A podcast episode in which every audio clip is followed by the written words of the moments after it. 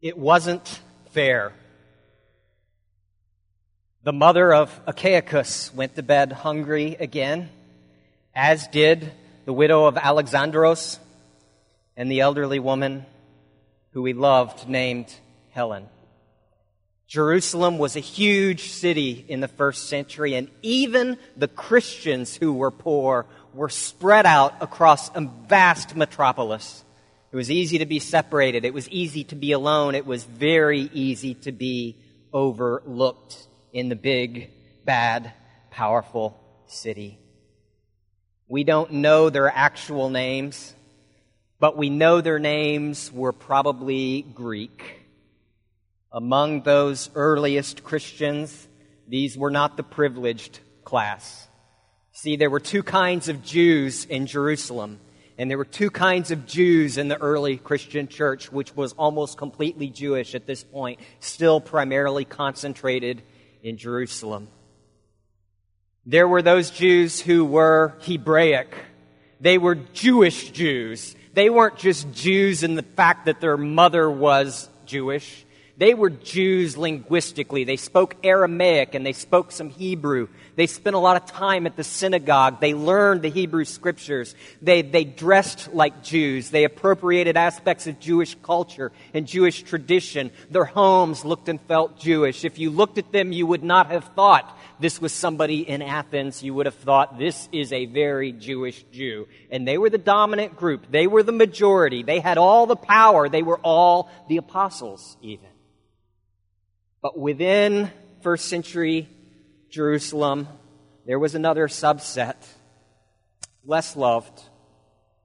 They were the Hellenistic Jews. They were the Jews who, since the second century BC uh, and the collapse of, of, of uh, or the, the breaking apart of, of the empire of Alexander the Great, for centuries they had been taking on Greek names and Greek clothing and Greek culture and Greek literature. They spoke Greek, maybe a little Hebrew, maybe a little Aramaic, but they spoke Greek. They were Greeks in every way except in their religion. Their religion was Jewish. Their DNA was Jewish, but in every other way, these people were Greek. They were Hellenistic. They had adapted to the broader culture of the surrounding nations. And they were looked down upon as sellouts, as half breeds, as not really fully Jewish. Those who were ashamed, perhaps, of their Jewish identity and nationhood. And there were many who spoke of the value of the Jewish nation and our identity as a Jewish nation and wanting to expel those who weren't truly Jews, those who had collaborated, those who were really Greeks at heart. And so these early Christians, having converts from both sets, both camps of Judaism, predominantly Hebraic Jews, but also some Hellenistic or Greek Jews mixed in, as they were pooling their resources to take care of their poor, a minority people group started complaining. The Greek Jews, with their Greek names, and their Greek culture, and their Greek clothing, and their Greek food, and their Greek moms and grandmas and widows, their widows were being overlooked. They were going to bed hungry. They were not receiving the care that all of the other Christian widows were receiving. And the complaint came to the apostles, and the apostles had to weigh what to do with it. Another group complaining, why can't you just be happy with what you do have instead of complaining about what you don't? Don't you understand all the benefits that you people get because we allow you into our community? All of the things you could have heard said and yet something happened that was truly remarkable, unheard of, and impossible in the ancient world apart from a true and divine miracle of God. We're going to read about what happened may not seem like much when you first read it, but when you understand what's going on, it gives us a very different model for power and how it's to operate within the church that Jesus died to create. This is Acts chapter 6. We're going to read the first seven verses. This is the word of the Lord, the history of the early church told by Luke, a, a Gentile physician, a Greek himself, a Greek Greek who traveled later on with the Apostle Paul. This is Acts chapter 6, beginning in verse 1. In those days, that's the early days of the church. In those days, when the number of disciples was increasing, the Grecian, that is the Greek Jews among them, complained against the Hebraic Jews because their widows were being overlooked in the daily distribution of food. So the twelve gathered all the disciples together and said, It would not be right for us to neglect the ministry of the Word of God in order to wait on the tables. Brothers, choose seven men from among you who are known to be full of the Spirit and wisdom. We will turn this responsibility over to them and will give our attention to prayer and to the ministry of the Word. This proposal pleased the whole group. They chose Stephen, a man full of faith and of the Holy Spirit, and also Philip, Prochorus, Nicanor, Timon, Parmenas, and Nicholas from Antioch, a convert to, to Judaism. Gentile. They presented these men to the apostles and they prayed and they laid their hands on them. And so the word of God spread. And the number of disciples in Jerusalem increased rapidly, and a large number of priests became obedient to the faith. A minority people group were complaining that they were being overlooked. And what do we see here? But the apostles who had all the power, the apostles are giving up their power See, they're giving up power over the patronage network. In the first century, if you were a Roman and you saw some community of people with some powerful people at top, and there were money tables in which food or money or support was distributed to those in need, you would have understood what that was. That was a patronage network. A patronage network is the way in which a wealthy Roman, whether a citizen or not, would buy the loyalty, buy the votes, buy the support, buy the protection of the poor.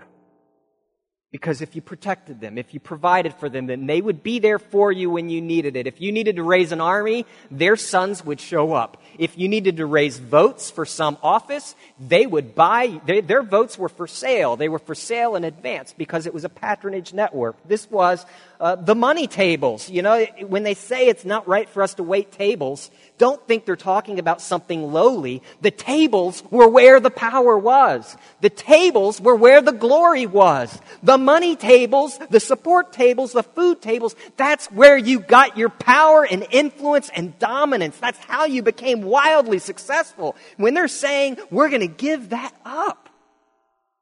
What they're giving up is the thing that everybody in the room would have been coveting the power to decide who gets money and who doesn't, the power to decide who's going to be loyal to whom and whose support you're going to purchase. They had all the power and they handed it over. And they're handing it over to focus on the Word of God. It seems crazy at the time. It seemed insane. It was upside down. It was an inverted pyramid with the apostles taking the bottom point instead of the top. No one would give up that kind of power willingly. That reversal of power dynamic, it ends up causing actually a bigger impact. We, we kind of know that through research today. You know, like uh, uh, um, in his uh, uh book, The Captain Class, Sam Walker actually examines uh, sports teams and he looks at the hidden forces that actually make a team successful. And we think what makes a team successful is you have a star athlete who, who scores all the goals, they hit all the home runs, they are the person who, who, who, who just dominates. And if you kind of hitch your coattails to them, you can be successful as well. But as he examines this, he actually looks at the role of, of the team uh, captain. And he finds that the team captain is actually the most reliable predictor of whether a team is going to succeed or fail. It's, it's an unglorious task. Lots of not, nothing glamorous. It's tough work. It's behind the scenes. They, they're rarely stars. They do all the grunt work. But he gives one example. Uh, in, in 1962, when Brazil won its second consecutive World Cup, its team's unquestioned star was Pele, arguably the greatest soccer player of all time. We've got a slide. Can we get that? That's Pele. He knew how to play football, soccer. Uh, the prevailing view, of course, is that Pele's brilliance, expressed by the 77 goals he scored, was the team's driving force. But Pele was never made the captain. They were not going to let him be the captain, nor did he lobby for the job. We've got another picture here of the guy who's the real captain. The team's primary leader was uh, uh, Hideraldo Bellini, uh, a tough and humble central defender who, during a nine year stint with Brazil, never scored a single goal. Bellini was a functionary, not a star.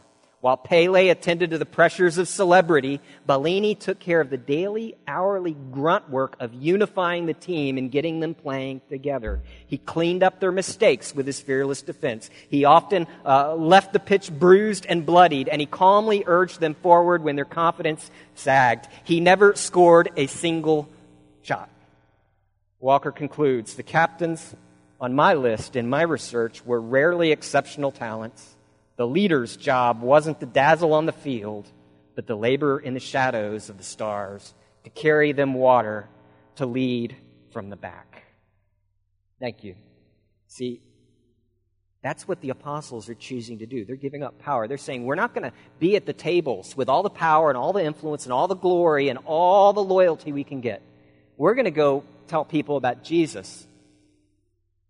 And we're going to entrust to other people the real power and influence. You see, they're giving up power over the church leadership. You'd expect if they're going to appoint some other people to do it, that they're going to then decide who is actually going to wait the tables. But they even give up power over that. They don't nominate people, they don't select them, they don't appoint them. They turn to their community and say, why don't y'all go and talk amongst yourselves?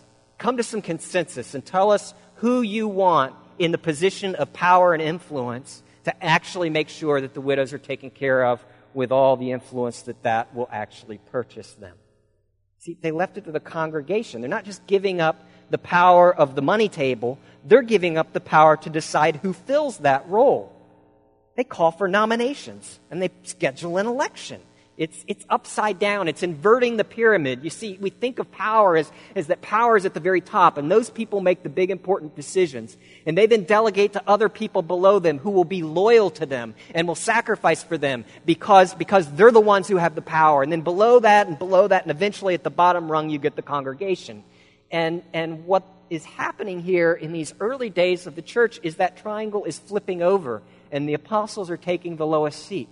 And they're then delegating the congregation to, to identify other people who will also serve within that pyramid.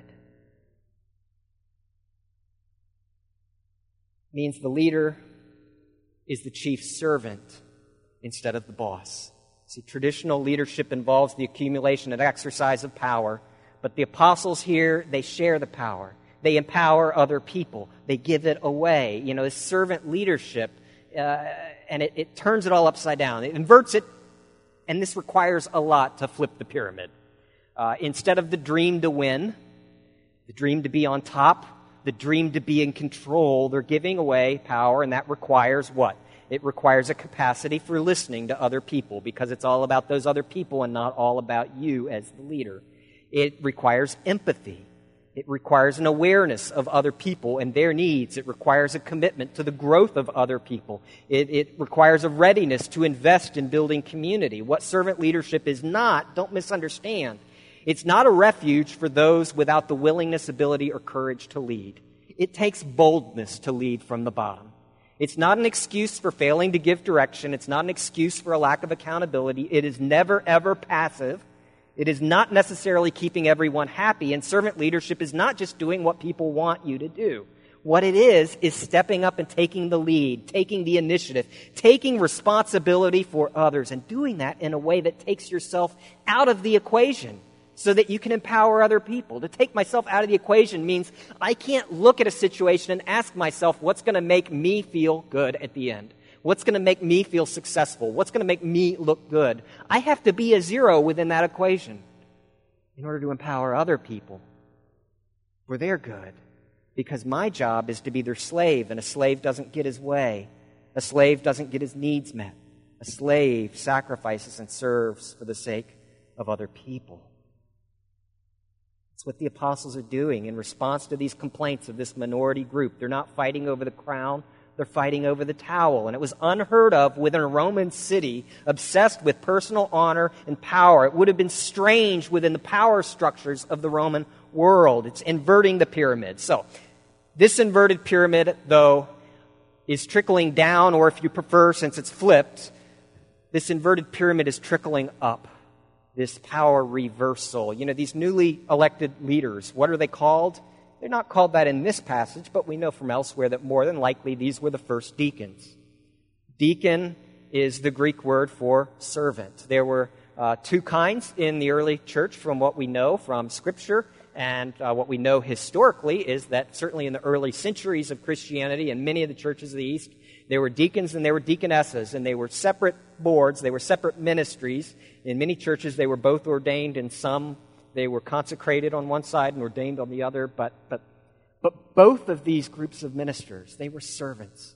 They were a friend of the friendless. They were the people who made sure everyone was taken care of. They were the ones who mobilized the congregation to give alms and care and support for the poor. They were the ones who let people know that someone was going to be homeless and they needed a place to stay. They were the, the big heart of Jesus within the early church, mobilizing people to learn to love and to care for one another as the family of God. They were servants. They weren't the boss either, even though they had the tables, even though they had the glory.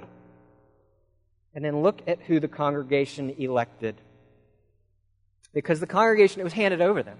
All right, guys, why don't you figure out who you want in this position of power and authority? Because we got this problem. We'll acknowledge it. People are complaining. Their needs are not being met. And so they all huddle together and they come back to the apostles and they say, well, you told us they needed to be filled with the Holy Spirit and filled with wisdom, and we've prayed and we've sought God in this, and we kind of come to some decisions, and here's our list, and their names. You know, you look at these names Philip, Prochorus, Nicanor, Timon, Parmenas, Nicholas. Nicholas was an, a Gentile who had converted to Judaism. He wasn't even Jewish. There's not a Shaul. There's not a, a Yitzhak. There's not, none of these are Jewish names. All of them, all seven names are Greek. They, they selected every single one of them from the complaining minority group and gave them all the power over the money and influence and care of the church. I mean, do you understand what this is like? This is like going into an almost all white church with a big, tall steeple and, and Corinthian columns out front in the Mississippi Delta. And you walk in, and it's a whole lot of white women and white men of a certain age, genteel with their hats and their beautiful clothes, all very nice, singing their sweet hymns. And you call them all together and you say, okay, guys, we need you to pick some deacons who are actually going to really run the church. Uh, you know, we got elders who will do the shepherding, we got pastors who do the preaching, but we need somebody who's actually going to make sure everybody's cared for and run things around here. Could you come up with seven names? Could you just go amongst yourselves? And all the little old white ladies get together and they pray and they come back and they hand you the list, and the list has deacons named Kodak, Kane, Little Wayne, and Nellie. That's what happened. That takes a miracle of God for a minority people group to be empowered in such a way within the early church. The Hebrews, who were the dominant majority, picked deacons, and one of them was a Gentile, and the other six were Greek. Greek Jews. They're giving up power to make sure everybody's cared for.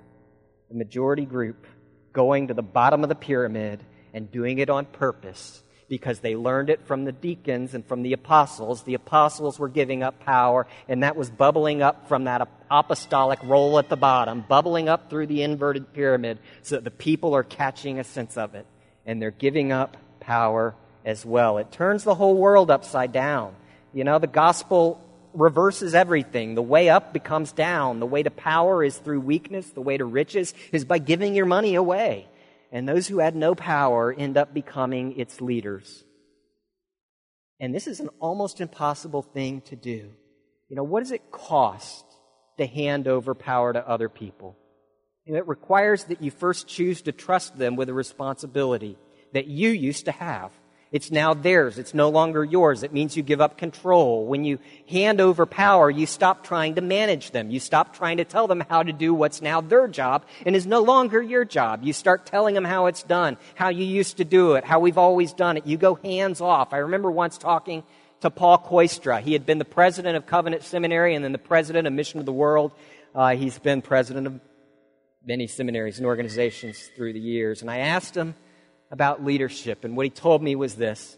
He said his strategy was to find the very best people, give away as much power to them as you possibly can afford to give away, and then get out of their way and let them do their job. You see, that's what it takes to lead from the bottom. Uh, and that's hard to do. It's hard to give up control. It means giving up control of the end product, control of the processes, control of everything. How do you know that the new guy's going to do a good job? How do you know that you'll be taken care of? Imagine what the apostles are thinking. You know, we're at least managing to cover the Hebraic widows. We get a whole bunch of these other guys in. How do we know they're not going to screw it up really, really badly? How do we know they're going to do it right? They don't. You can't know. You have to trust God. They are filled with the Holy Spirit. They have wisdom. They've been elected, installed, and now ordained. You, you hand it over means accepting uncertainty. That's the cost. It's hard to give it up. Think of how power makes you feel. When everybody looks up to you in awe, when people want to be with you or they want to be you, when you can step up and make things happen, when you have influence, when your name becomes a brand that people associate with success, when you can snap your fingers and people jump to attention, when people notice you at restaurants and point and smile, when, when your future is set and you have all these resources and everything is lined up and your kids are now going to have a really great future and you just give all that up on purpose. Will I become a nobody? Will I become a zero? What about me if I give it all up as a community? What's it like when a community, like these early Christians, choose to give up their power over uh, the care ministry of the church? What, what might we lose? Think of these Hebraic Christians thinking of, of their Hebrew culture that is so valuable to them, their Hebrew ways of doing things, and they're handing over the keys to the church to a whole bunch of people of a different culture, a different set of values, a different set of assumptions about what power looks like and the way that things are done. And the only thing they have in common is that they are Christians. They're handing over power even to a Gentile. What's it like for us to give up our heritage, to sacrifice our heritage on purpose because we know it's what God wants us to do? It's incredibly powerful, incredibly difficult. Hard to give up power. Paul Roberts, in his book, The Impulse Society, discusses a series of experiments about the effects that power had on those who, who gained it. It was the early 1970s, and a, a psychologist by the name of, of, of uh, David Kipnis wanted to know if power really does corrupt people.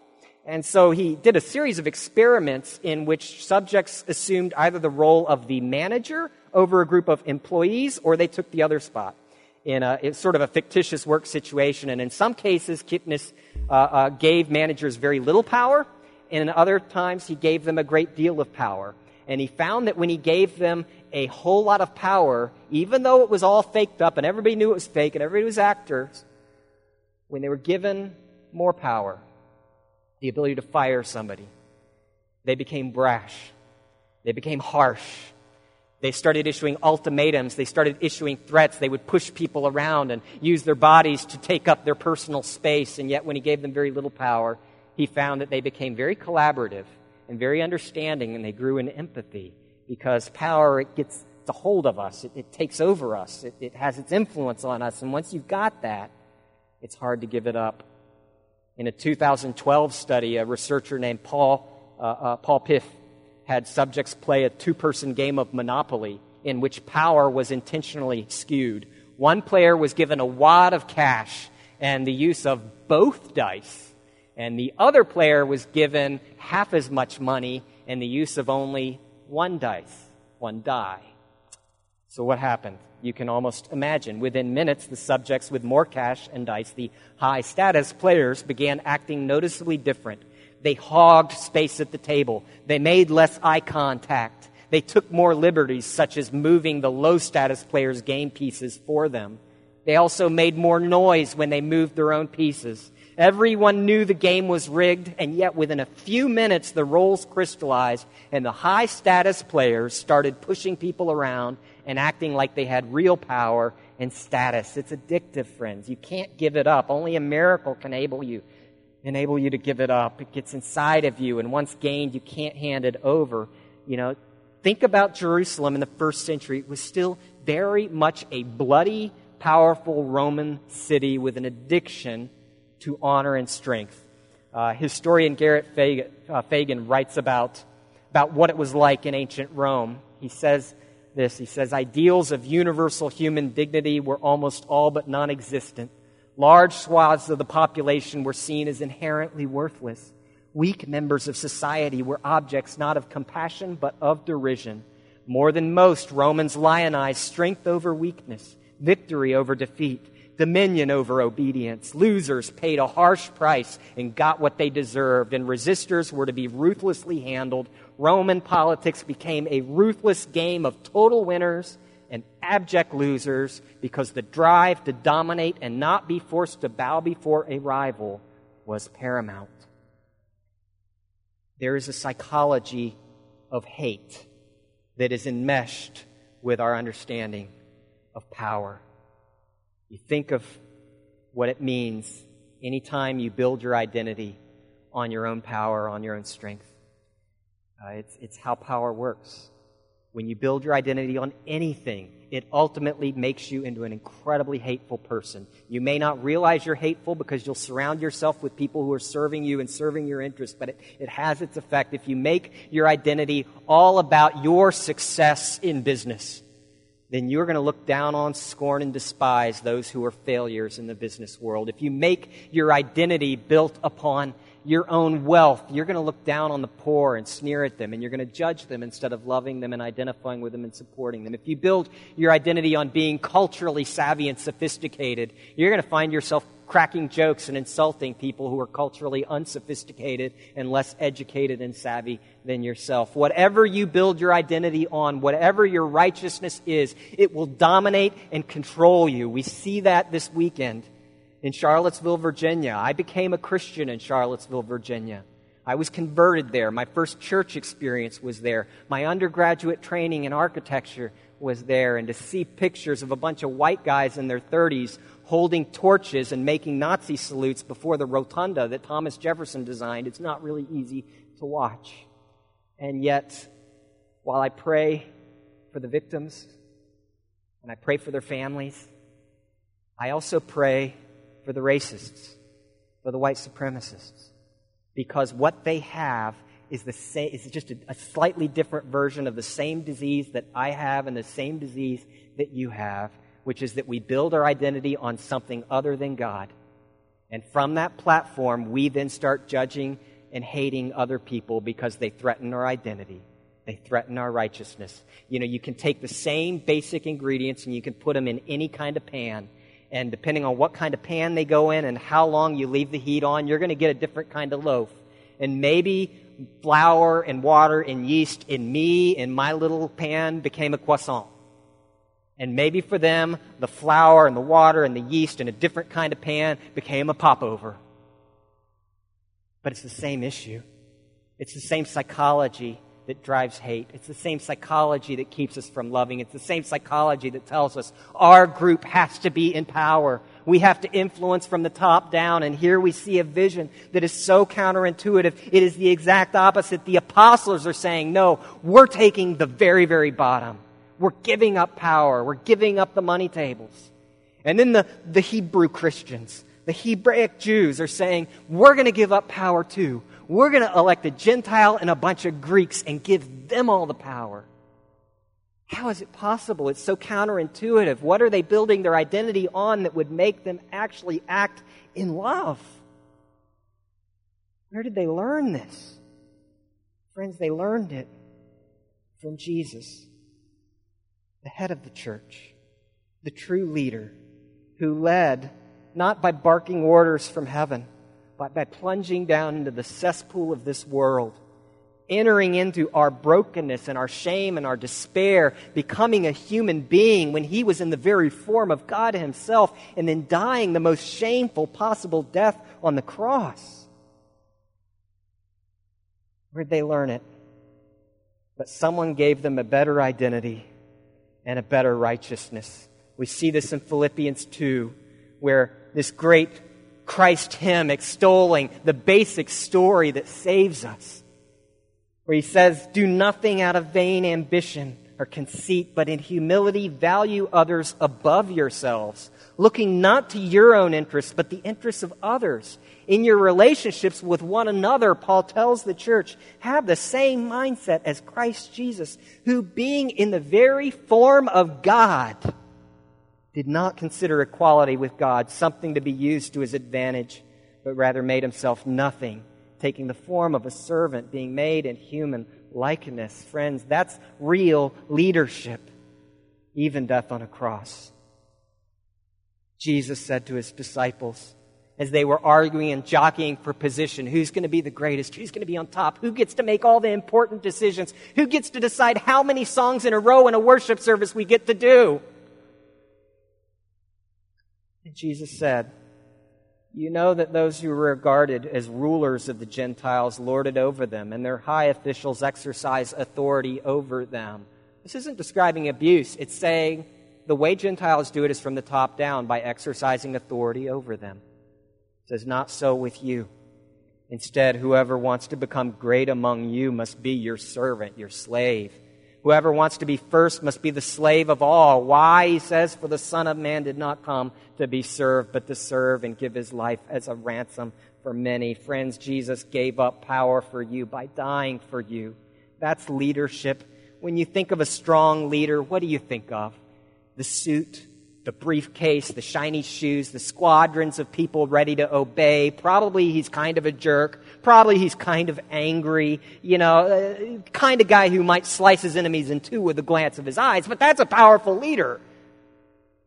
But not for you, Christians. Not for you. Not the world's view of leadership give up these deeply held cultural values. They'll destroy you if you hold on to them as your identity. Give up winning, give up success, give up the anger, and give up the control. You have one vision for what a leader looks like. A leader looks like a man who is stripped naked, beaten, stabbed, nailed through his feet, nailed through his hands, hung to die of thirst on a cross, mocked and shamed by his enemies. That's leadership. That's power. That's leadership that will change the world. That's leadership that can change our culture. When our city sees Christians leading like that, being willing to be mocked, willing to be stripped, willing to be shamed, willing to take the lowest rung in order to serve other people and love other people, friends, that is leadership the world will notice. They noticed it then, they noticed it now. Even many of the priests saw this, it says, and became followers of Jesus Christ, the Son of God. That's leadership. It's God nailed to a cross, the inverted pyramid. God saving you because God says to the apostles, Don't you dare take the lowest point on the pyramid. The lowest point is reserved for me. The Ezer of Israel, the helper of the people of God, the servant of all, the servant who suffers in order to serve the apostles so they can serve the deacons, so they can serve the congregation, so all of you can serve the people outside this place who don't yet know the grace of Jesus. Build your identity on anything else, you'll be filled with hate. But if you build your identity on what God did for you in loving you when you were an enemy, friends, that'll set you free. Imagine a church, if you will, that knows its Savior, a church where no one demands their way, where everyone is trying to create a safe place for people who are different from themselves. A family of God that functions like an extended family where they aren't trying to win over each other or gain power for themselves or advance their own interests. Nobody's trying to control anybody else. Imagine a church, a church that's known for giving away their power to empower those who have none of their own a community that's become cruciform, so melted by the love of Jesus and then molded into the shape of his cross that the cross shapes how we even talk about our opponents, how we manage our conflicts, how we make every decision in our homes, jobs, and church. Friends, when you see that kind of community, then you're seeing the church that Jesus died to create. That's the power of the gospel in the big city, the power to build your identity not on what you do, not on what you succeed, not, not on what you accomplish or what people see in you, but building your identity on the fact that you have been loved and living loved, embraced in the arms of Jesus.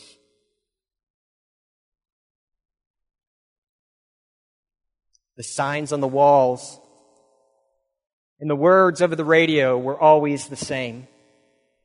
Workers will comply with all rules and regulations. Workers will honor the leader. Workers will obey. Asking questions is prohibited. Those who disobey will face burning and torture. This was the life in a total control zone in the Democratic People's Republic of Korea. Shin Dong-hyuk was born in the Kaechon internment camp. That's Shin right there. Commonly known as Camp 14, a North Korean total control zone. It was a prison camp.